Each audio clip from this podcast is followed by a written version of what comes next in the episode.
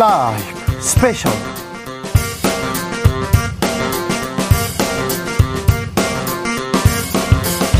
2023년 8월 12일 토요일입니다. 안녕하십니까. 주진우입니다. 토요일 이 시간은 일주일 동안 있었던 가장 중요한 일들 정리해드리는 그런 시간입니다.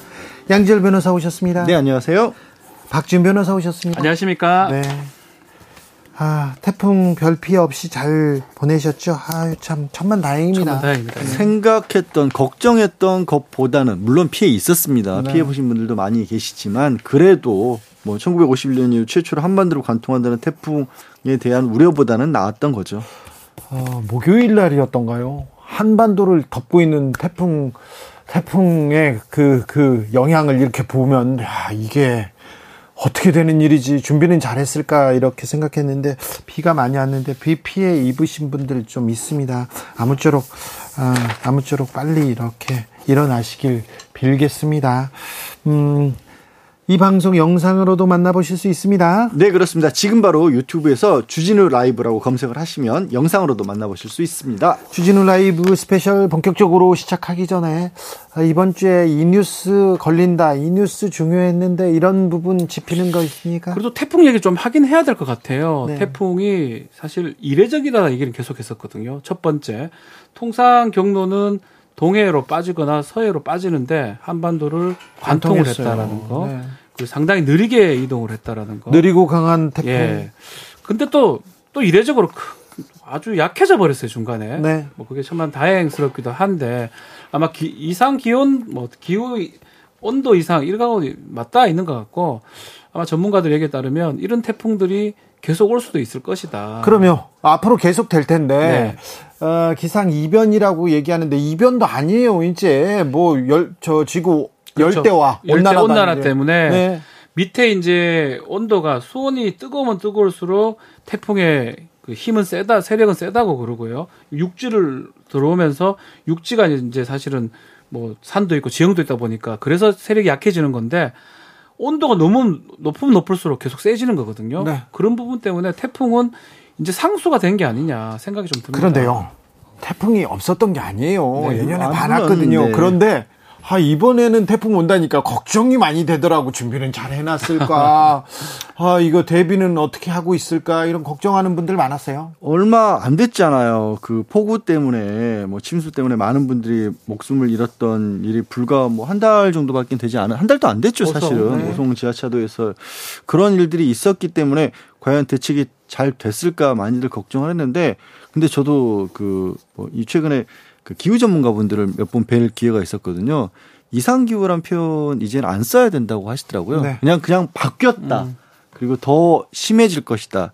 그리고 박 변호사도 얘기했지만 대개 그동안에 태풍이 약해졌던 게 일본을 지나서 이 바다를 건너오는 동안에 약해졌었는데 바다 자체가 뜨거워졌기 때문에 네. 거기서 다시 충전이 된다는 거예요. 쉽게 말씀드려서. 그렇죠. 예. 그래서 에너지를 예. 지금 거기에서 보강하고 있습니다. 예, 그래서 앞으로도 이런 일들이 이어질 거라고 해서 아 이것도 새로운 국가적인 고민이죠. 아, 국가적으로 고민하고 대비해야 돼요. 이제 뭐 우리가 아, 몇 번의 사고를 통해서 아, 취약하구나 이런 생각했지 않습니까? 그렇죠. 깨달았지 않습니까? 네. 여기서 배우고 나아져야죠. 배우고 나아져야 되는데 나아지지 않는 분야가 있습니다. 노동자 안전, 아, SPC 제빵 공장에서 끼임 사고가 다시 발생했습니다. 그 사고가 계속 반복이 됩니다. 작년에도 일어나고 네. 이번에는 좀 특이한 그 경우예요. 두 명이 함께 일을 하다가 한 작업자가 그게 있는지를 착각을 하고 기계를 작동하는 바람에 지금 사고가 났는데 이 공장에서 세 예. 번째예요. 네. 1년에 세 번째. 이게 사실은 중대재해법이 지금 적용되고 있는 50명 이상 사업자이기 때문에 뭐 중대재해법이 적용된다면 이 사업자 중에 특히 기업주가 처벌될 가능성도 있다고 봐야 되는데 저는 그 가능성이 크다고 보는데 이렇게 계속 처벌 가능성이 있음에도 반복되는 게 사실은 좀 안타깝습니다. 오히려 이인이 하면 더 안전해야 되는데 더 착각을 해가지고 이 사고가 발생했고 뭔가 구조적인 지금 문제점이 계속적으로 반복되고 있고 내재돼 있는 거 아니냐 그렇게 지금 보이는 상황이거든요. 군 법무관 출신 네. 박준 변호사. 군에서는 지금 어떤 일이 지금 벌어지고 있는 거예요? 아, 해병대에서 해병대 수사단 그 최상병 사망과 관련해서 수사를 다해서 수사단장이 이거를 이제 경찰에 넘기려고 했는데 수사 결과를. 네, 수사를 하면 경찰에 넘기기로 했어요. 이게 법대로 법 법이에요. 근데 국방부에서는 야 그거 넘기지 말라 그랬는데 왜 넘겼어라고 그래서 아니 그 항명 수괴죄를 적용을 했더라고요. 그거 어마어마한 군에 반란 아니에요? 군에서 항명 거기다 수괴라니까 이게 가능한 일이에요, 박 변호사? 저도 뭐 사실 군 판사도 하고 군 검사도 하고 네. 그런 범죄를 적용해 보거나 그런 범죄를 본 적은 사실 없습니다. 아 그래요? 군용법에는 있겠죠. 네. 아니 그 진짜 그렇게 흉악한 사람은 없었어요? 그걸 적용하기는 그런 군대에서 그런 일이 생기지도 않을 아니, 뿐더러. 예, 예. 해병대 수사단장이면 법률 갈거 아니에요. 아, 해병대의 수사 책임자죠, 사실은. 그럼 뭐 변호사 경찰청장 같은 사람이죠. 근데 그런 분이 법을 어겨가면서 굳이 항명을 해야 될 이게 일단 상황이 잘 이해가 안 가요. 저도 사실은 군에서 좀 오래 근무를 했지만 사실 저희는 지금은 군사 경찰입니다. 헌병단이나 수사단하고 같이 일들을 많이 했습니다. 되게 전문적이기도 하고 협업도 많이 했는데 지금 돌아가는 모습은 좀 사실 정말 이해가 안 됩니다. 그리고 지금 국방부에서 주장하는 게 분명히 이 전달을 했다 이첩하지 말라고. 근데 그게 뭐 문자로 얘기를 했다, 구두로 얘기를 했다 이런 얘기들이 나오거든요. 그렇게 중대한 사안이 그렇게 말로 내지는 문자로 설령 막았다고 하더라도 되는 거예요? 안 되죠. 저한테 질문을 안 하셔도 아마 상식에 비춰보면 알 수 있을 것같 이상해요. 왜 국방부는 왜 이렇게 비이성적인 일들이 계속 일어나고 있는지 여기에 대해서 그러니까 실제로 그런 일이 일어날 가능성은 낮, 낮습니다. 사실 지휘 명령 계통이고 마찬가지로 군 수사나 군 검찰이나 군 재판도 사실은 상명하복으로 이루어지기 때문에 그것을 어기고 하기 쉽지가 않거든요. 그만큼 뭐 전자결제 체계라든지 네. 아니면 보고 체계가 이제 다 다져져 있는데 그럼에도 이런 일이 난다는 건 사실은 저는 납득하기 사실 어렵습니다. 그리고 검찰이 4년을 끌던 어, 조국 전 장관의 딸 조민 씨를 기소했습니다. 조국 전 장관은 나를 끌고 가서 차라리 고문하라 이렇게 반발했는데요. 어, 얼마 전까지 검찰이 공개적으로 사과하라 머리 숙이면 어, 뭐 선처하겠다 이런 뉘앙스의 얘기를 했었어요. 그래서 어, 조국 전 장관 측에서 사과하고 머리를 숙이는 모습도 보였는데 머리를 숙이자 칼을 휘둘렀다 이렇게 보는 사람들이 많습니다. 머리를 숙이긴 했는데 검찰이 원하는 쪽으로 숙이진 않았다라는 것으로 보여요. 아이고 그럼 사과를 했는데 마음에 아니 범죄를 자백하진 않았다라는 거죠. 근데 이게 범죄를 그러니까 이, 이 얘기가 공공연하게 언론을 통해서 나왔다는 것부터가 사실 그, 그, 저는요 그게 되게, 말이 안 돼요. 이게 황당한 상황이고요. 네, 차장 검사가 기자들 앞에서 뭐 공공연하게 뭘 사과하라 그런 식으로 얘기를 했지 않습니까? 예, 그 얘기 거기서부터가 사실은 그게 그렇게 가능한 거야? 이게 법대로 하는 것도 아니고 이게 뭐지 싶기도 하고 두 번째로 두 번째로는 그, 그 어떤 조국 전 장관이 딸인 조민 씨의 범죄 사실을 인정하는 것 자체가 불가능한 구조인 게 뭐냐면 조국 전 장관의 예, 혐의는 딸이 불법을 저지른 걸 알았다라는 거예요. 근데 만약에 조국 전 장관이 네 알았습니다 잘못했습니다 하는 순간 딸의 범죄가 인정이 되는 거예요. 그러니까 이게 되게 구조가 아버지가 딸이 불법을 저질렀다는 것을 먼저 이렇게 딱 인정하는 거기 때문에 조민 씨 입장에서는 재판도 받기 전에 유죄가 돼버리는 거의 모양새가 되거든요. 그거 부인하기는 어렵잖아요. 그래서 과연 이게 어, 법적으로, 그러니까 이 조, 조국 전 장관에게 선택지가 있었던 어떤 자백을 요구한 것일까? 아니, 요구하는 것 자체도 이상하긴 하지만. 아, 그렇죠. 그 뭐 검찰은 수사를 해야죠. 검찰청 내에서 이렇게 조사하면 될 거 아닙니까? 네, 막 선회를 이제 검찰 입장으로 이제 이해를 해보면. 네. 검찰이 할 수 있는 처분 중에 기소유예 같은 게 있으니까 네. 그것을 하려고 했던 거 아닌가 싶은 생각도 들기도 한데 아니, 그럼에도 생각, 불구하고 그런 생각이 없었던 것 같은데 언론에 이게 계속 공개되고 그리고 사실은 검찰이 절대적으로 유리합니다. 기소 선택할 수 있고 기소 독점할 수 있는 그런 상황이기 때문에 네. 그런 부분을 이용해서 했던 거 아닌가 앞으로 재판 과정에서 이게 문제가 될 여지는 저 있다고 저는 봅니다. 자, 입시 비리로 정경심 교수는 4년 전에 기소가 됐습니다. 근데 4년 동안 끌다가 딸을 이렇게 공범으로 기소했다. 이 부분은 검찰이 4년을 끌렸다. 4년을 끌었다. 이 부분은 어떻게 판단할지. 그리고 어머니인 정경심 교수의 재판에서는 이게 불리하게 작용을 했을 거예요. 네. 공범인데 그렇죠. 기소를 안 했기 때문에 음. 그러면 거기서 한번 써먹었다고 볼 수 있는 거거든요. 맞습니다. 예. 법적으로는 그렇습니다. 이게 뭐 공소권 남용이라고 보기는 어렵지만 네. 이게 이제 법원에서 이제 아마 좀 판단에 저는 여지가 있을 거라 좀 분명히 보거든요. 기소가 됐기 때문에 법원 판단 넘어간 건데 네. 국민들은 또 어떻게 판단할지 네. 네. 좀 지켜보시자고요. 주진우 라이브 스페셜 본격적으로 시작합니다. 잼버리 파행, 네, 여파 계속 커집니다. 음, 잼버리가 끝나고 이제 여성가족부 폐지론이 다시 부상하고 있는데요. 아, 잼버리를 바라보는 정치권 어떤 생각인지 이것이 이것이 보수다. 그리고 최가박당에서 살펴봤습니다. 김영우 의원께서는요 행안위 지금 안행위가 되겠지만 행안위에서 매우 어, 발굴에 활약을 하셨고요. 국방위원장도 하셨어요. 그래서 이거 좀 물어봐야 되겠는데 잼버리 잼버리 네, 네, 네, 잼버리 이렇게 준비를 이렇게 미숙할 수가 우리 역량이 이 정도밖에 안 됩니까? 그 제가 생각하는 것은 일단 12일 날인가요? 예. 예 그날 이제 끝나니까 아, 수습을 좀 잘했으면 좋겠고. 네네. 마, 마, 마지막 유종의 미를 예, 그리고 이제 책임 소재는 또 분명하게 가릴 건 가리되 네. 에, 전 정권이든 현 정권이든 솔직해야 된다 생각을 합니다. 네. 아, 지난 5년 동안 그 우리가 유치에 성공했고 하지만 그 동안에 세금을 제대로 썼는지 또 기반 시설 제대로 갖췄는지 네. 이런 거 이제 따져봐야 되죠. 그리고 왜 그렇게 숱하게 많은 공, 공무원들이 해외 출장을 갔는데 그렇죠. 예, 어떤 돈을 어떻게 쓰면서 돌아다녔는지 따져봐야죠. 예, 따져봐야죠. 그런데요, 혈세니까. 조금 문제가 있거나 잘못했다. 그럴 때 맨날 전 정권 탓하는데 정권 바뀐 지 어, 어, 지금 1년도 넘었어요. 언제까지 그럴 건지. 이번에는 제가 이렇게 보니까 같이 그랬어요. 그러니까 초장부터 굉장히 그 잼버리 대회에 대해서 네. 어, 많은 그 민주당 의원들도 여러 가지 그 언론에 나와서 이거 너무 엉망진창이다 말이죠. 네. 외교적인 또 참사다. 예. 막 이런 식으로 얘기를 하고 그 완전히 남의 일인 양 이렇게 얘기를 하더라고요. 또 거기에 대해서 이제 국민의힘도 이걸 유치한 거는 또 문재인 정권 아니냐 이런 식으로 이제 이렇게 됐죠. 예. 그래서 거의 이 정말 이 폭염이나 폭우보다도 더 짜증나는 게 정치권의 반응이었어요. 예. 국민들 입장에서는 네. 세계의 청소년들이 와 있는데 4만 명 이상씩이나 아, 그래가지고 이번에 돌이켜 볼 것이 세금 어떻게 썼느냐도 중요합니다만은 이번 잼버리 이렇게 보고 야, 이 이런 그 행사라든지 앞으로도 이런 행사를 또 많이 해야 될 텐데 부산 엑스포도 그렇고요. 예. 유치가 된다면 이 정치권이 이런 거에 대해서 어떻게 반응을 해야 되는지도 저는 따져봐야 된다고 봐요. 알겠습니다.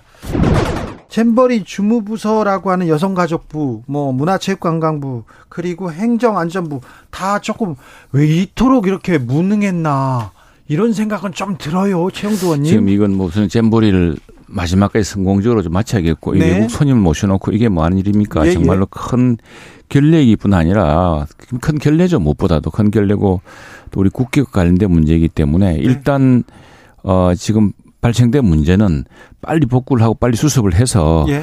어, 아주 그 유종의 미를 거두게 하는 게 제일 그렇죠. 중요한 것 같고 네. 그 끝나고 나면은 지금 본격적으로 한번 따져봐야 될 것 같습니다. 도대체 왜 우리는 이 안전 관리라든가 이런 오랫전에 애고된 사안을 이렇게 무방비로 해서 어, 뻔히 예, 뻔히 네. 그냥 사실은 저도 그 방송을 봤는데 방송에서 어 벌써 저 시작하기 전에 아, 여러 가지 그 병추, 그, 저 깔대, 깔대구라 그러거든요. 네. 해안지대 이 매립지에는 그런 게 많습니다. 해충 많습니다. 많고, 다음에 그 비가 올 경우 어떻게 할 것이냐, 또 그 땡배트 어떻게 할 것이냐, 기록적 폭염인데 그런 문제들이 숱하게 제기됐는데 그게 왜 지금 방치돼 와서 결국 이런 사태를 낳았는지에 대해서 철저하게 처음부터 한번 해봐야겠습니다. 예. 그 예상부터. 우리나라가 이제 세계 10대 강국이 되고 올림픽이라든가 월드컵이라든가 뭐 평창 올림픽이 됐던 국가 주요 행사에 대해서 세계 세계 표본 모델이 됐어요. 왜 그러냐면요.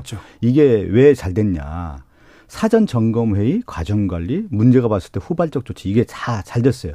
컨트롤 타워를 만들어서 잘 해왔는데 그 컨트롤 타워가 어디에서 있냐면 국제 행사 같은 경우는 예를 들면 과거에 청와대라든가 이런 팀들이 하나 꾸려져 있는 거예요. 그래서 정부 부처를 관할하는 겁니다. 그 아니면은 총리실 산하에 이런 국가 주요 행사를 하는 팀을 만들어서 실질적으로 조정을 하는 겁니다. 국가 조정 역할을 해야 되는 건데 지금 어, 윤석열 정권이 들어오고 나서 한 1년 3개월 동안 됐는데 이 잼버리 행사에 대해서 한 1년 전부터 아니 이미 시작되기 전부터 많은 문제점에 대한 지적들이 있어 왔단 말이에요. 그러면 그거에 대해서 사전 점검회의와 과정 관리에 대한 부분들을 했어야 되는 건데 이게 전혀 안 됐다라는 거예요. 그러니까 국가 시스템의 부재가 여실히 드러난 겁니다. 그리고 가장 큰 문제가 뭡니까? 제가 볼 때. 뭐, 여, 여, 여기 잼버리 장소를 어, 저 새만금을 했냐 이, 이 논란을 떠나서 해충 문제라든가 물 문제라든가 보건 의료 문제 저 청소 문제 이런 것들에 대해서는 이미 다 지적이 됐던 문제인데 이게 하나도 안 됐다라는 게 얼만큼 사전 준비 단계가 제대로 안 됐는지 드러나는 것이죠. 지금 이제 4박 5일 남았는데 네. 어 지금 마지막 단계에서 있어서도 어 정말 국가에서 철저한 관리와 더불어서 대책을 마련해야 되는 겁니다. 네. 저 국민들은요. 부산 엑스포 우리가 지금 유치 지금 매우 노력하고 있는데 이 잼버리 행사 때문에 좀 차질을 빚는 거 아닌가 걱정합니다. 걱정할 만하시고 걱정할 만하죠. 그래서 지금 일단 유종의 미를 거두는 게 매우 중요하고 네. 어 지금 잼버리하고는 이제 약간 좀 시스템이 다릅니다. 잼버리 이게 보니까 도대체 공동 주체라고 하는 나중에 뭐 다 따져봐야 되는 문제인데 지금 누 탓할 문제가 아니죠. 뭐 벌써부터 이런 문제가 나옵니다만 어쨌거나 지금 이 문제는 잘 마치고 네. 마무리 잘하고 마침 또 태풍 네.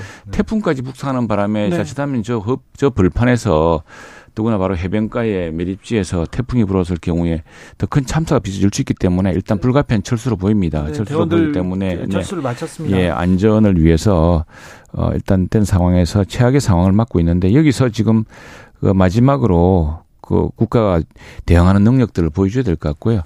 이 부산 엑스포는 부산 엑스포로 별도 다른 기준이 있기 때문에 또 지금 이건 사실은 어 우리뿐 아니라 이태리 지금 사우디 그게 무슨 삼파전 아니겠습니까? 이 삼파전의 향배도 관련돼 있어서 바로 직결시키기는 어려울 것 같습니다. 더구나 부산 엑스포의 경우에는 지금 부산시하고 투탑 체제로 굉장히 열심히 하고 있기 때문에 예, 저는 뭐좀 약간 상황은 좀 다르다고 생각합니다. 지금 이거는 너무 공동 주체, 그러니까 책임이 분산돼 있는데 책임 분산된 것이 오히려 아무도 책임지지 않은 시스템이 되는 게 문제 아니었나 싶은데 지금은 그런데 여가부가 다 책임지는 시스템으로 지금 여가부 존폐까지 나오고 여가부한테 이렇게 책임을 지우는 것처럼 보여져서요.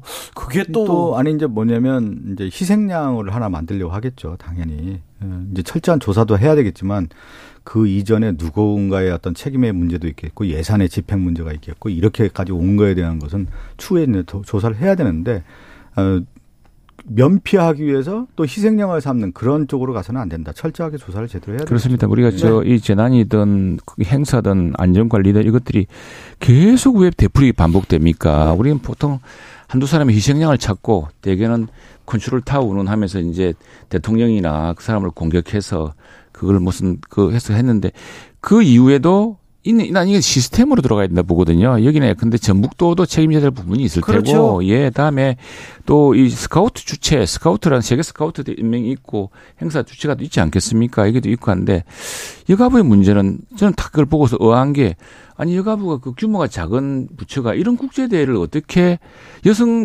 회의도 아닙니다. 여성 네. 행사도 아닙니다. 그나마 청소년 행사에서 이렇게 한 모양인데 가족이라고. 여가부가 감당할 수 있는 국제 대회가 아닌데 그걸 여가부 맡았냐는 부터 맞아요. 의아심도 네. 들었습니다. 네. 예. 짚고 넘어가야 됩니다. 주진우 라이브. 기대했으나 좀 실망이 컸습니다. 어, 걱정하고 우려했으나 음, 잼버리는 아무튼 끝이 났습니다. 이제 음, 잼버리 어떻게 된 건지 따져 볼 텐데요. 어, 여가부가 맨 처음 네, 도마 위에 올랐습니다. 아니 여성가족부가 도마 위에 오른 것 자체는 저는 어쩔 수 없다고 봐요. 아 그래요? 어, 왜냐하면 잼버리는 특별법이 있어서 여성가족부가 중무부처로 지정이 됐습니다. 그리고 여가부 장관과 총책임자 여성가족부 장관이 총책임자가 맞아요. 네. 그런데 그것과 폐지론과 연관이 되는 거는 좀 이상한 상황으로 보이기도 하고. 그러니까요. 그리고 그 여성가족부가 그렇게 총책임자인데 예 하여튼 뭐 나머지 정부가 그럼 왜 그런 중간중간 했던 일들도 뭐가 안 맞아요. 좀 법대로도 안 됐던 것 같아요. 그래요? 네. 자, 뭐 이제 모든 사안이 사실은 똑같은 것 같아요. 프레임으로 가버리는 것 같아요. 사실 잼버리 지금 이 부분은 뭐 우선적으로는 지금 운영하고 있는 이걸 야당이 처음부터 책임질 수는 없는 거거든요. 정부의 여당도 아니에요. 정부에서 잘못이 잘못됐다 뭐 운영 운영이 못하는 부분 그렇게 해야 되는데 그 얘기를 안 하다 보니까 결국은 프레임 전쟁이 돼서 똑같습니다. 형국은 정치권 공방으로 가고 전 정부 잘못 아니냐 이 정부에서 더 오래 했다 여가부 잘못이다 전북 잘못이다 똑같은 게 반복돼 사과를 조금 했으면 이런 프레임을 안 가는데 사과 자체가 없다 보니까 프레임으로 가고 저는 아마 제 예상인데 이 잼버리 누가 잘못했나 하면 딱 6대 3 이렇게 나올 것 같아요. 그래 또요. 예.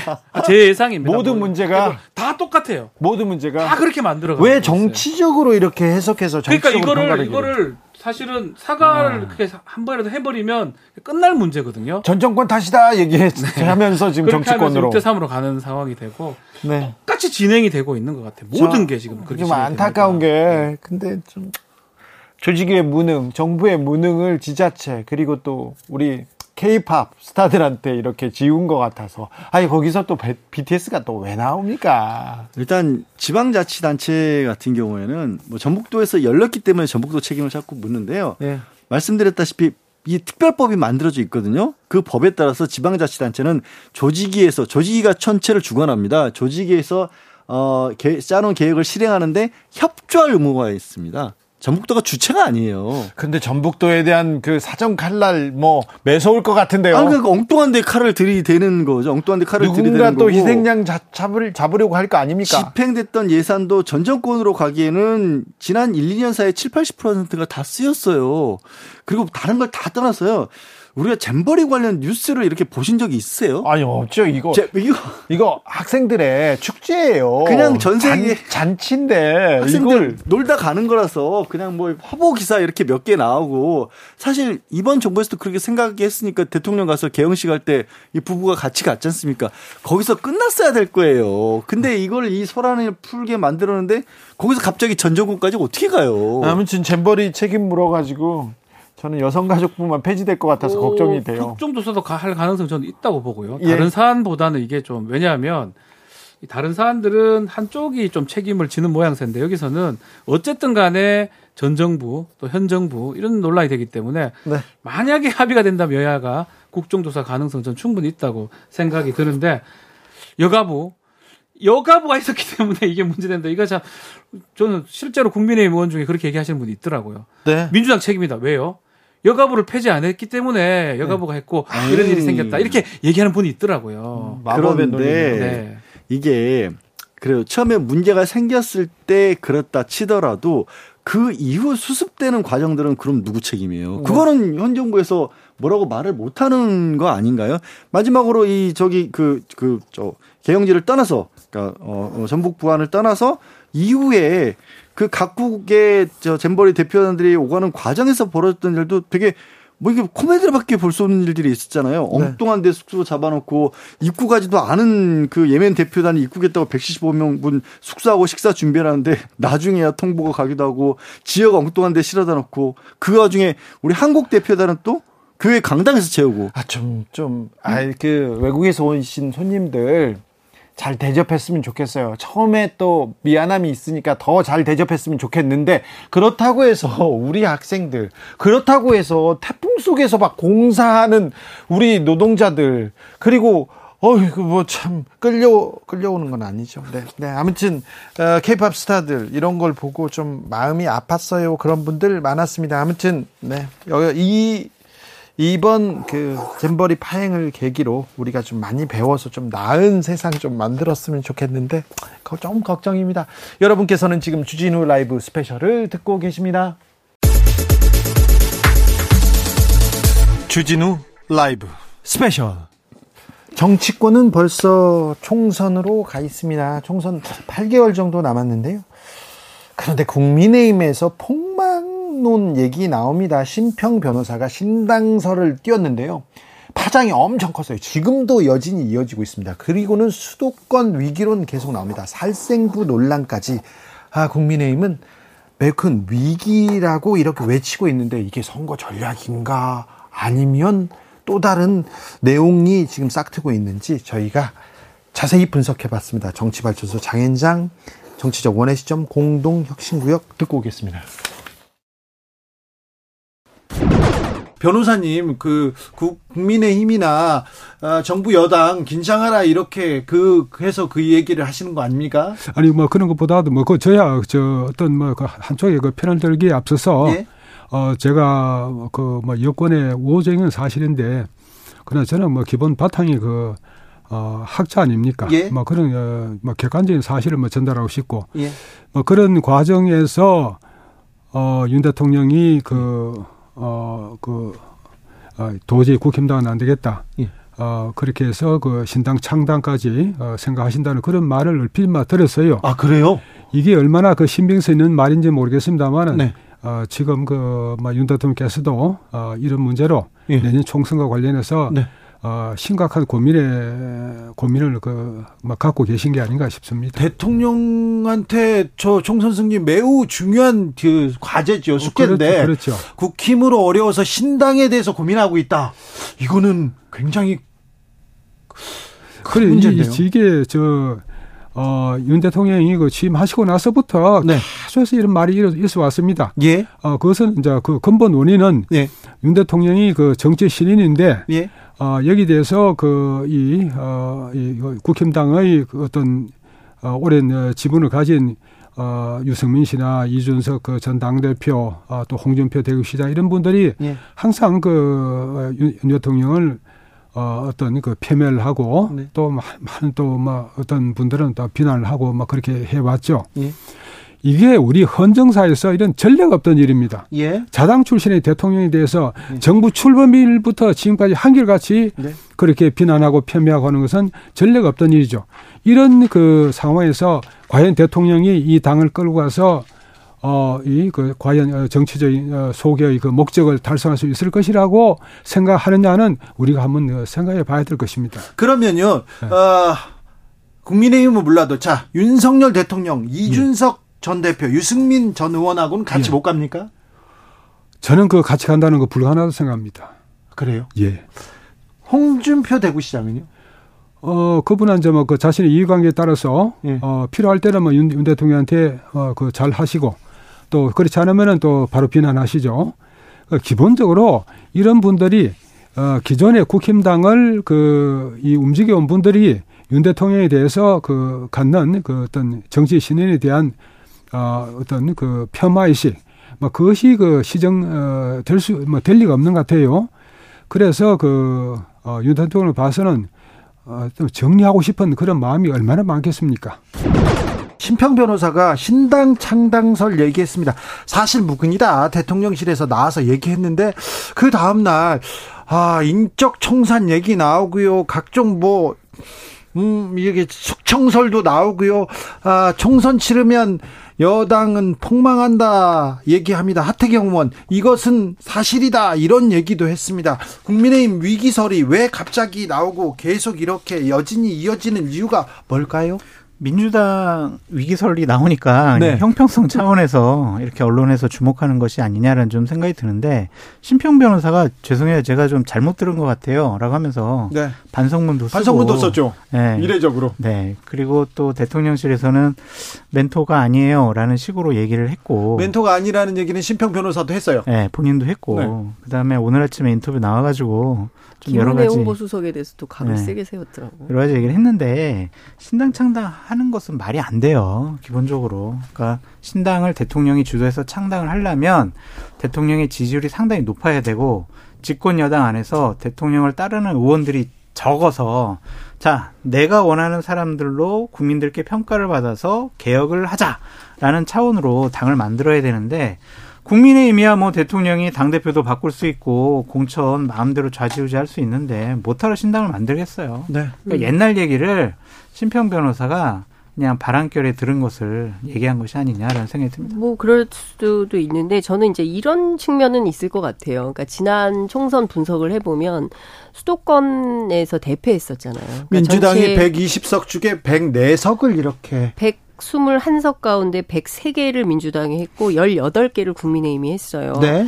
근데 전반적으로 보면 수도권 굉장히 어렵고 사실상 그냥 영남 지역당 옛날에 이제 그런 방식으로 된, 된 이런 상황이기 때문에 어찌됐든 수도권에 굉장히 의석이 많아서 수도권에서 그 국민의힘이 상당히 올라오지 않으면 그 다수 정당이 되기 어려운 이런 국면이지 않습니까? 그러니까 그런 차원에서 보면 뭔가 수도권 전략이 필요한데 그런 게 없는 거 아니냐. 그리고 수도권에 사람들을 세우려면 최소한 중도 보수까지는 와야 되거든요. 그런데 이제 유승민, 이준석 이런 사람 다 곤란하다는 분위기인 거잖아요. 그리고 당에 대해서 반대하거나 문제 제기하거나 이러면 다 징계받고 막 이런 분위기인 거잖아요. 그러니까 이런 상황에서 과연 이길 수 있겠냐라는 우려는 있을 수 있죠. 그렇다고 해서 신당 창당을 해서 이 국면을 돌파한다? 저는 이건 말이 안 된다고 봅니다. 네. 네. 그런데 국민의힘 위기론을 계속 얘기하는 게 얘기하는 사람들마다 일부러 지금 음. 내부 결집하려고 하죠. 제가 그렇게 그렇죠. 물 어봅니다. 예, 예. 저는 저는 그게 맞다고 생각해요. 심평 변호사가 갑자기 이 얘기를 왜 했을까? 저는 의도가 있다고 생각합니다. 그러니까 누군가가 신평 변호사를 통해서 네. 흘렸겠죠. 네. 예. 뭐 본인 주장에 따른 뭐 조선일보 기자를 통해서 크로스 체크도 했다. 신 변호사 이제 그렇게 말씀을 하시던데 이제 중요한 포인트는 총선을 앞두고 민주당도 국민의힘도 총선 모드로 돌입을 했는데 그리고 매주 여론조사 각 당이 돌리고 뭐 대통령실도 돌리고 다 돌리지 않습니까? 그러니까 돌려보니까 수도권 민심이 별로 안 좋아. 그럼 어떻게 돌파를 할까라는 고민 당연히 하겠죠. 그런 차원에서 이런 기획 저런 기획이 나올 수 있는데 전반적인 상황을 보면 정부 어, 심판론이 상당히 올라오고 있어요. 여론조사 네. 추세를 보면. 근데 민주당 지지율은 그렇게 오, 막 혁격하게 오르지 않고 어, 똑같거나 정체 혹은 하락 이런 분위기랍니다. 그러면 지금 상황에서는 사실은 민주당이 더 큰 위기죠. 국민의힘보다. 상당히 민주당은 좀 불안하고 리더십도 그런데 국민의힘은 상당히 안정돼 있죠. 완전히 윤심 정당 아닙니까? 지금 뭐 신당설, 뭐 찌라시에 살생부에 국민의힘 뭐 총선으로 가인 마음은 총선으로 가 있는 건 알겠지만 좀 음. 약간 여기도 좀 흉흉합니다. 아, 그렇죠. 근데 제가 봤을 때는 충분히 예상되던 거였어요. 앞으로 더 할 걸요? 갈수록? 갈, 앞으로요? 어, 그럼요. 이제 시작 도 안 했죠. 제가 봤을 때는. 네. 그렇습니까? 네, 이제 그냥 약간 예고편 비슷한 뭐 이런 거죠. 사실 뭐 윤석열 대통령 국민의힘 뭐 쳐다보지도 않는다 하면서 신당 얘기가 솔솔 있긴 했었어요. 심평 변호사가 뭐 저 이 방송에 나와서 얘기했다가 뭐 대통령실을 비롯해서 몰매를 맞고 사과의 뜻을 이렇게 전하긴 했지만 이런 얘기가 좀 돌, 돌리긴 했잖아요. 아, 제가 그래서 아침에 제가 박지원 전 국정원장하고 네. 이 신평 변호사가 했던 그 얘기에 대해서 아침에 인터뷰를 했어요. 어, 그랬더니 박지원 원장은 그게 사실은 사실일 가능성이 있다. 이제 물론 간보기를 한번 던져보고서 이제 철회하는 모습을 띠긴 했으나 현실성이 전혀 없는 얘기는 아니다. 이 얘기를 하더라고요. 그러니까 오히려 한번 던져보고 반응을 보고 마치 본인이 실수한 것처럼 다시 수습하고 처리하는 모습은 보였으나 그동안에 심평 변호사가 던졌던 말들 중에 특별히 아닌 말이 별로 없다는 게 이제 박 원장님 얘기였고 첫 번째는 네. 두 번째는 지금 얘기하는 것들은 사실은 가능성이 매우 높은 말이라는 겁니다. 이 검핵관들이 신당을 차릴 가능성도 본인은 배제하지 않는다. 이 얘기를 하면서 네. 물론 뭐 수도권 전멸설이라고 하는 것은 현실성이 뭐 어떻게 될지 모르겠지만 그렇죠. 어쨌든 당이라고 하는 것을 새롭게 만들어서 뭔가 새롭게 내부적으로 분열하거나 찢어지거나 뭔가 할 가능성이 있어 보이나 봐요. 지금 국민의힘이 용산 대통령실 말 잘 듣는데 굳이 그럴까요? 그런 생각은 듭니다. 근데 그러지 않을 거예요. 공천 싸움이 벌어지게 되면 네. 그거는 지금 보이는 모습하고는 저는 매우 다르게 전쟁이 벌어질 수도 있다고 봐요. 똑똑하고 맑은 사람 이현주. 아니 그런데 저 우선 우선 어쨌든 뭐 극찬해 주신 건 감사한데요. 근데 저는 정당과 정치인 간의 관계에 있어서 우리가 맨날 보면 무슨 정치인들이 자꾸 공천에 목매고 막 이런 것만 봐가지고 그렇게 생각하실 수 있는데 근데 저는 굳이 그렇게 생각할 필요 있냐? 사실은 정당을 정치인들이 선택해야 돼요. 네. 그래서 아이 정당이 내가 지지할 만한 가치가 있느냐. 응? 그럴 만한 떳떳하게 지지할 만한 어떤 모습을 보이고 있느냐를 보고 그게 아니면 사실 정치인들도 선택하지 말아야 돼요. 어, 그것이 마치 정당이라는 것은 기득권이고 정치인들을 거기 목매다는 무슨 어? 노예처럼 이거 잘못됐다고 저는 생각하고요. 어쨌든 현재 보면 지금 이제 그 탄핵 후에 어, 우리나라에서 탄핵 후에 이 보수 정당에 대해서 보수 정당이 반성하고 변화하겠다. 그래서 국민들이 다 기대를 했죠. 그 다음에 사실은 통합할 때도 우리들도 다 기대를 했죠. 그래서 그 변화하고 어, 보수가 변화하고 뭔가 개혁이 되는데 같이 참여하고자 다 같이 한 거 아니에요? 근데 지금 상황을 보면 그 굉장히 무색하죠. 그래서 아, 이 진짜 양심에 찔린다. 이런 생각도 들고 이대 이 상태가 많이 지속이 된다면 특히 지난번 전대 이후로 계속 보인 난맥상, 그 다음에 국정과 관련해서 누구도 바른 소리 하지 않는 이 난맥상, 지금 정당의 기능 자체가 상실되고 있는데, 저는 이런 상황에서는 어, 정말 다시 재고해 봐야 된다. 그래서 공천을 주고 받고 안 받고의 문제가 아니라 공천을 신청할지 여부를 어, 심사숙고를 해야 되는 거예요. 왜냐면 이거는 사실 저 같은 그런데요. 경우에는. 그렇죠. 아니, 저는 더군다나 이 정치 바뀌어야 된다 이러면서 민주당에 대해서 굉장히 쓴소리 많이 하고 네. 제가 이렇게 떠났는데 네. 제가 지금 와서요, 어, 정말 어이없는 상황을 보면서도 가만히 있고 그냥 그대로 묻어 가지고 공천 받겠다 이렇게 되면 그 전에 내가 했던 행동과 모든 언행들이 얼마나 이게 어 창피한 맞아요. 부끄러운 네. 일이 되는 거예요. 그래서 저는 그렇게 되면 또 민주당 사람들한테도 사실은 미안한 상황이 되는 거예요. 그래서 저는 어이 저 같은 경우에는 일관된 행동을 어할 수밖에 없고 저는 앞내 내 길은 어 내가 스스로 선택할 거니까 개척할 테니까 네. 걱정해 주셔서 감사하지.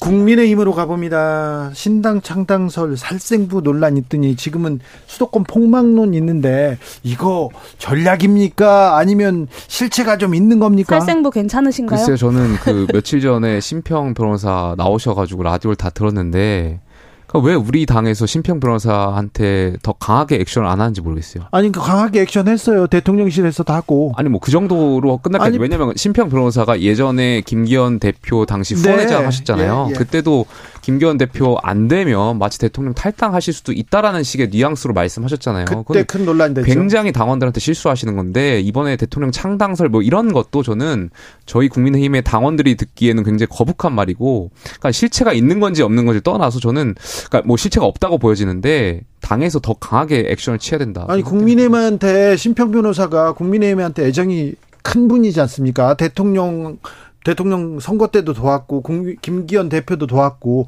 근데 당과 대통령한테 유리한 얘기를 할 때는 가만히 뒀다가 조금 불리하면 거기에 또 비판하고. 그러니까 저도 저도 당에 쓴소리하고 실체가 있는 쓴소리를 해도 저한테는 무슨 내부 총질이라느니 뭐 당에서 윤핵관이라고 하는 의원들이 나서 가지고 막 그렇죠. 조준 사격하시면서 살생부 살생부 걱정해요. 변호사한테는 아무 말씀도 못 하시고 네.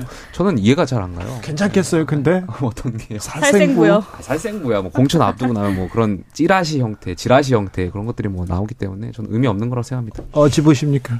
사실 그 저도 살생부 어쩌다가 보게 되어서 근데 뭐 물론 뒷장에는 문제 정말 그 막 문제점까지 다 나열이 되어 있더라고요. 조금 보기가 안 좋았는데 근데 몽땅 본인 그러니까 뭐랄까 100% 120% 지지해 주지 않는다고 다 제외해 버리면 도대체 총선은 어떻게 치를 것인가 하는 생각이 좀 들더라고요. 국민의힘 내부적으로는 이렇게 뭐 영남 보수 정치 세력 그리고 특수부 검사 출신 세력 이렇게 부, 맞붙지 않을까 하는 잘 보면은 근데 네. 국민의힘도 그렇고 민주당도 그렇고 이렇게 민생 뭐 경제 정책 그런 것보다는 공천 주도권 싸움 이렇게 지금 관심이 가 있나 이런 생각이 들어요. 네, 사실 이 실생 살생부가 실제로 신빙성이 있는지는 모르겠지만 뭐 앞으로 뻔히 이제 비윤 세력에 대한 공천 학살이 이루어질 것이라는 건 모든 국민들이 다 예측하고 있는 바 아니겠습니까? 그래서 별로 놀라운 내용은 아니었다라는 생각이 들었고 근데 근데 좀 신당 창당론은 갸웃합니다. 사실 신당 창당을 집권 여당에서 이제 그런 대통령 중심의 신당 창당을 한다는 건 당. 당이 어, 대통령의 국정 운영을 발목 잡거나 뭐 걸림돌이 될 때 하는 건데 지금 국민의힘은 그럼요. 윤석열 신당이라고 이미 불러도 될 만큼 아, 정말 이렇게 어떤 돌격 부대처럼 행동을 하고 있는데 도대체 무슨 신당이 왜 필요하다는 것인지 좀 약간 밖에서 제3자로서 봤을 때는 의아한 어, 주장이었습니다. 음. 신당 창당은 가능성은 별로 없을 것 같아요. 가능성 없겠죠. 말씀하신 대로 이제 대통령이나 이제 정권에서 대통령 중심의 신당 네, 창당 네, 정권의 당을 장악했기 때문에 네. 저는 신당 창당의 의미는 없을 거라고 생각합니다.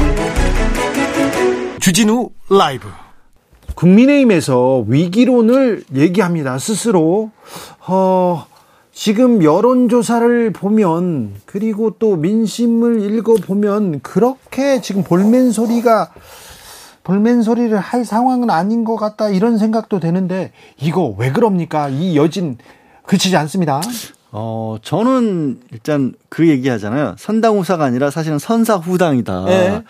그러니까 여론조사를 따져보면 어쩔 때는 뭐 국민의힘이 더 좋게 나오는 경우도 어, 예, 많아요. 엎치락해요. 하지만 네.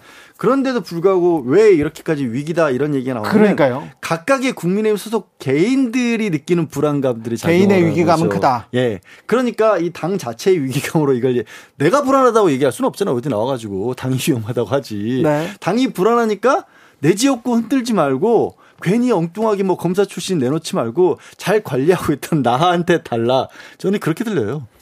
사실은 뭐 이게 여론조사가 조금 차이가 나근 나거든요. 뭐 ARS하고 전화 면접과 다른데 뭐 대체적인 것만 얘기를 드리면 ARS는 민주당하고 국민의힘하고 차이가 많이 납니다. 민주당이 좀 많이 앞서는 모습이고 전화 면접은 뭐 비슷하거나 국민의힘 앞서는 면접들이 조사들이 많이 있거든요. 뭐그 차이가 있기 때문에 아마 ARS에 좀 포인트를 맞춘다면 정말 수도권 위기가 맞는 것 같아요. 그렇지만 전화 면접으로 보면 사실 크게 위기는 아니거든요. 민주당도 그, 마찬가지거든요. 그런데. 지금 위기론이 네. 민주당에서 안 나오고 국민의힘에서만 나옵니다. 지난번에 선거 때 선거는 그런 얘기 있잖아요. 골프와 선거는 머리 들면 진다. 진다고. 네. 그래가지고 조금 이기는 척, 여유로운 척 하면 진다고 하잖아요. 네. 그래서 위기론 지금 만드는 거 아닙니까? 저는 이 전략으로 하긴 어려운 것 같거든요. 아닌가요? 지금 상황에서 네. 아, 오히려 오히려 지금 집권 여당이고 여당 한 중간 대통령 한 중간에 하는 거기 때문에 중간 성격이 중간 성 중간 평가, 평가 성격이 수밖에 없는 상황인데 네. 여기서 어 지고 있다 이렇게 오히려 사실은 반대적으로 나가야 되죠. 잘하고 있어서 많이 확보하고 있다 이래 나와야 되는데 그래가지고 국민들이 뭐 동정하거나 하기는 쉽지 않다고 봤을 때 네. 저는 좀 양절 변사님 말씀 조금 동의하는 게 그러니까 개개인 소문이고 또 LS는 그렇게 나오 아마 그 여연도 조사를 하지 않겠습니까? ARS 조사를 할 거예요. ARS는 제가 봤을 때는 차이가 좀 나니까. 조사를 떠나서 근데 네. 정치평론가들 많은 사람들이 국민의힘보다 민주당이 위기입니다. 민주당은 출발선이 180이지 않습니까? 이 얘기 나오거든요. 일단 그 얘기가 나올 수밖에 없고 민주당은 워낙 외부적인 내부적인 그 곤란함들이 좀 있지 않습니까? 혁신이가 지금 51일 만에 문을 닫았어요. 경향신문은 일면에다 이렇게 썼더라고요. 대의원 폐지 폭탄만 던지고 문 닫은 혁신이. 그러니까 사실 이게 안건만 그렇게 던지고 가버리면 그 추진해 나갈 동력은 누가 어떻게 가져가겠어요. 그렇게 동력을 잃은 상태에서 사실 이 이렇게 해보시면 어떨까요? 하고 그냥 끝내버린 거잖아요. 게다가 또 이재명 대표에 대해서 여전히 뭐 검찰의 수사 재판 이어지고 있는 상황이기 때문에 있습니다. 뭐 여러 가지로 근데 민주당 또 민주당 관계자들은 계속 밖에서 때려대는 만큼 내부에서는 또 결속이라고 할 수 있는 부분을 또 다지고 있는 것도 있다. 물론 민주당 인사들 중에서는 밖에 나와서 특히 언론을 향해서 굉장히 힘들다라는 얘기 하신 분들도 있지만 그런 어떤 오히려 밖에서 때리니까 뭉치는 부분도 있다라는 얘기도 하고 국민의힘 같은 경우도 저도 전반적으로 흔들리다고 보지는 않는데 그러니까 민주당이나 국민의힘이나 사정은 안 좋은데 수도권 쪽으로 집중으로 가면 국민의힘이든 민주당이든 서로 힘들다는 얘기를 하는 거고요. 거기에 국민의힘의 특이성은 비교적 국민의힘 의원들 입장에서는 그냥 일종의 거저 이렇게 되다시피 하는 지역구들 있잖아요. 그런 데들도 흔들릴 수 있으니까 그건 또 내부에서 또 흔들릴 수 있고 신당 창당설이 신당으로 가지는 않더라도 그만큼 어 용산에서 지금의 국민의힘의 기존 의원들을 탐탁치 않게 보는 분위기가 있지 않은가 이런 것까지 겹치면서 오히려 더 볼멘 소리를 하는 게 아닌가 싶어요. 민주당도 힘들죠 당연히. 민주당은 사실은 내부를 좀 들여다보면 지금 뭐뭐 뭐 당연히 이제 주류가 있고 비주류가 있고 정당에 다 그렇게 있습니다. 세력에는 비주류 입장에서는 막 힘들다 하지만 주류가 봤을 때는 뭐 흔들릴 상황은 아니에요. 그리고 수도권은 항상 중요하기 때문에 수도권 항상 중요하기 때문에 양 정당 다 수도권 잘해야 된다 힘들다 엄살 부릴 수도 있는 거고 민주당 아니, 민주당 역시 지난번 에 수도권 너무 많이 이겼기 때문에 그렇죠 약간만 져도 완전히 후둑 무너질 수가 있거든요 사실은 네. 그런 측면에서 얘기를 하는 걸로 보이고 다만 이제 언론이나 이 외부에서는 균형을 좀 맞추는 것 같아요. 민주당 쪽에 이제 악재 같은 것도 같이 보도가 되면서 그렇게 느껴질 뿐이지 사실은 지금 주목받는 쪽은 집권 여당 쪽이거든요. 행정부를 포함한 집권 여당이 아닌가 생각이 들어요. 그런 부분도 있어요. 민주당은 사실 국민의 집권 여당이나 정부에서 잘못하는 부분들이 많을 때 오히려 더 적극적으로 나서서 문제를 해결하거나 대안을 제시하거나 활동을 보여줘야하는데 움직임이 없거든요. 네, 그거, 그거 자체가 굉장히 심각한 문제예요. 그거 위기예요. 그게 위기예요. 네, 맞아요. 네. 그 앞으로 남은 8개월 동안 그래서 그거를 헤쳐 나가려고 혁신위를 꾸렸던 건데 혁신위가 그냥 주저앉아 버린 거죠. 맞아요. 국민의힘 그리고 국민의힘 뭐 하고 있어요. 그리고 윤석열 정부 못 해요. 너무 못 해요. 이 얘기가 국민들한테 이렇게 가장 큰 목소리거든요. 국민의 목소리. 그런데 민주당이 대안이 되냐? 그게, 그게 안 돼요. 그게 아마 그 빠진 부분이에요. 그게 대통령 지지율하고 그래서 보면. 중간 지대가 넓어지고 있을 뿐이지 민주당으로 가지는 않거든요. 지금 박지훈 변호사가 국민의힘이나 민주당 어, 당의 주류들은 괜찮다고 보고 비주류에서는 어렵다 이렇게 예, 얘기한다. 그렇죠. 정파적으로 이렇게 예. 맞는데 근데 사실은 국민의힘 주류에서 김기현호 주변에서 용산 주변에서 우리 부족합니다. 더 잘하겠습니다. 이런 자성 반성 나와야 돼. 민주당도 마찬가지입니다. 맞습니다. 주류에서 나와야 되는데 지금 다르게 나오고 있어서 음. 정치 공학적으로 민주당 같은 경우는 이재명 대표 체제가 아직도 저는 운영이 안 된다고 봐요. 사실상 아, 이재명 대표 체제에서 이재명 대표를 적극적으로 뭐 국민의힘에서는 이재명 대표를 위한 당이라는 얘기를 하지만 사실은 이재명 대표가 뜻대 뜻한 대로 따라주는 의원들이 보이질 않거든요, 많이. 뭔가 민주당 의원들 중에 이분들 어디에서 뭐 하고 계시냐? 160명이 넘는데 이런 분들 너무 많아요, 사실은. 네. 그게 아마 민주당을 앞으로 남은 총선까지 극복해야 될 문제일 거예요. 네. 아, 좀 국민의 뜻을 좀 따르고 국민의 준엄한 명령을 좀 들어야 되는데 정치권에서 별로 안 듣는다. 선거만 생각한다. 공천만 생각하고 우리 개파가 지금 당을 잡느냐 안 잡느냐 이것만 중요하다. 이렇게 생각합니다. 국민들은 좀 아, 반성과 그리고 또좀좀 열심히 하는 모습 보여주셨으면 좋겠는데 잘 안 보여요. 네. 자, 이번 주 정리는 여기까지 하고 다음 주 신문 일면 좀 돗자리 한번 펴보겠습니다. 근데 이번 주에는 이동관 목소리가 아, 이동관 이름이 조금 덜 나서요, 사실. 네. 태풍에 가렸어요. 태풍에 네. 태풍이 더 왔습니까? 잼버리 태풍에 가렸어요. 네. 아이고, 네 그런데요. 자 이번 주 이번 주에 나와야 됩니다. 이제 지난 주에 말했기 때문에 이번 주에는 나와야 돼. 나와야 돼요. 청문회가 있지 않습니까? 예, 청문회 18일이 있습니다. 잡아놨죠. 예. 이동관 얘기로 계속될 것 같습니다. 그렇습니까? 네. 어, 왜냐하면 그 사이에도 많이들 얘기거리가 안 됐을 뿐이지 자꾸 새로운 기사들이 나왔어요. 새로운 기사. 그리고요, 어, 어떤 분들이 얘기하는데 이동관 청문회를 민주당이 무기력하게, 무기력하게 치르면 정말 민주당한테 큰 역풍이 올 수도 있다. 이 얘기 합니다. 매우 중요한 얘기인데 어떻게 될까요?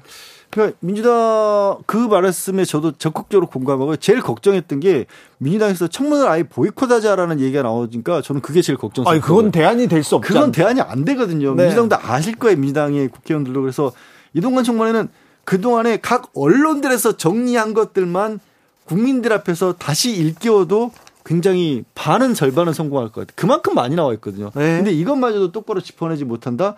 저는 큰 욕심 내지 않고요.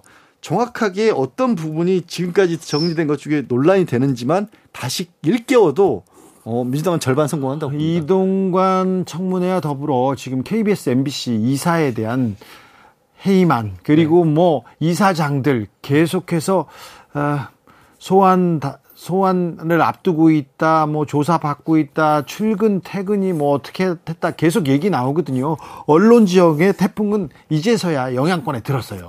그게 이제 국민들에게는 진짜 일반적으로 나랑 무슨 상관이지라는 생각들을 하실 수도 있잖아요. 엄청 큰 영향이 있어요. 네, 근데 그거를 이제 잘 전달을 해야죠. 네. 네. 민주당이 이, 이 상황을 어떻게 어, 어떻게 대비하느냐. 근데 뭐 이슈들이 워낙 많아서 네. 이거에 집중을 사실 하는 게 맞아 보이긴 한데 잘 대응할 수 있을지는 한번 봐야 될 것 같습니다. 그렇습니다. 17일 날 일단 이재명, 이재명 민주당 대표, 대표 는 네, 검찰로 출석합니다. 네. 이번에 네 번째입니까? 네 번째 조사를 받는 거죠. 네, 이것도 큰 이슈가 되니까 그렇죠. 사실은 하나하나를 대응하기가 쉽지 않은 아, 상황이라서. 160명이나 되는데 하나씩 해야죠. 해야지. 그러면 이 중요한 일을 네. 대응 못 하면은 그건 진짜 민주당에서 그건 핑계 못 대요.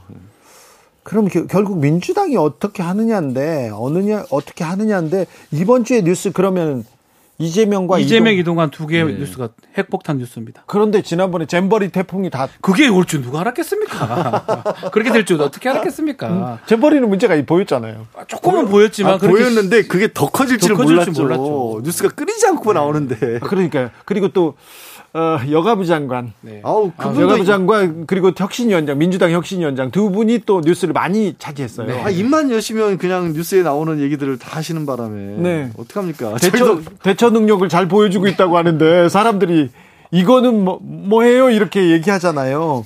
그렇게 또 신 스틸러가 또 등장할 수 이상한 말 하시는 분이 나오면 그분들이 또 뉴스를 또 차, 차지하긴 합니다. 이제 민주당 혁신이 네. 얘기는 좀 사라질까요? 끝났죠.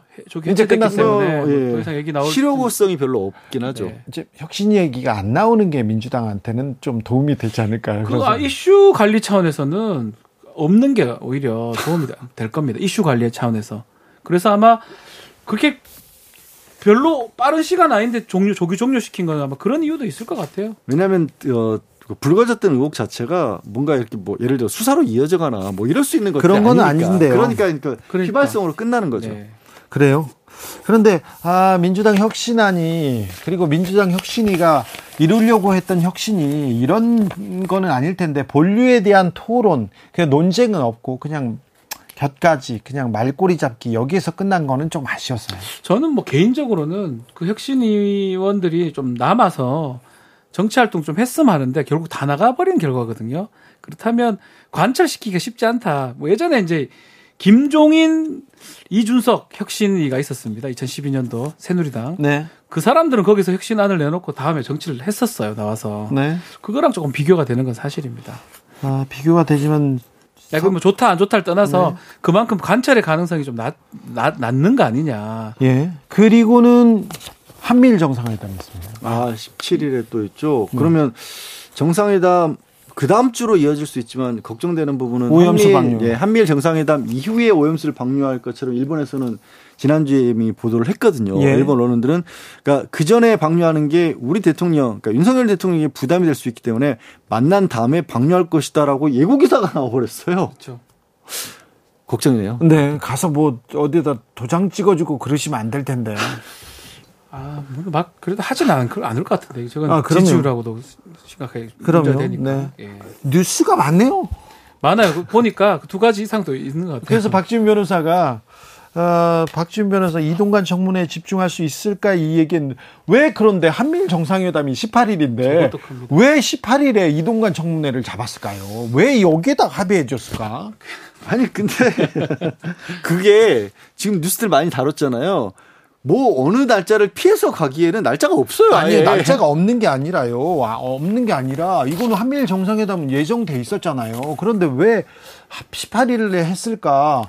이게 매우 중요한 내용인데 그래서 박지훈 변호사가 아 이거 중요한 내용인데 청문회에서 잘 다뤄질까 민주당이 집중할 수 있을까 걱정하던 제가 그 부분. 부분을 말한 겁니다. 그러니까요.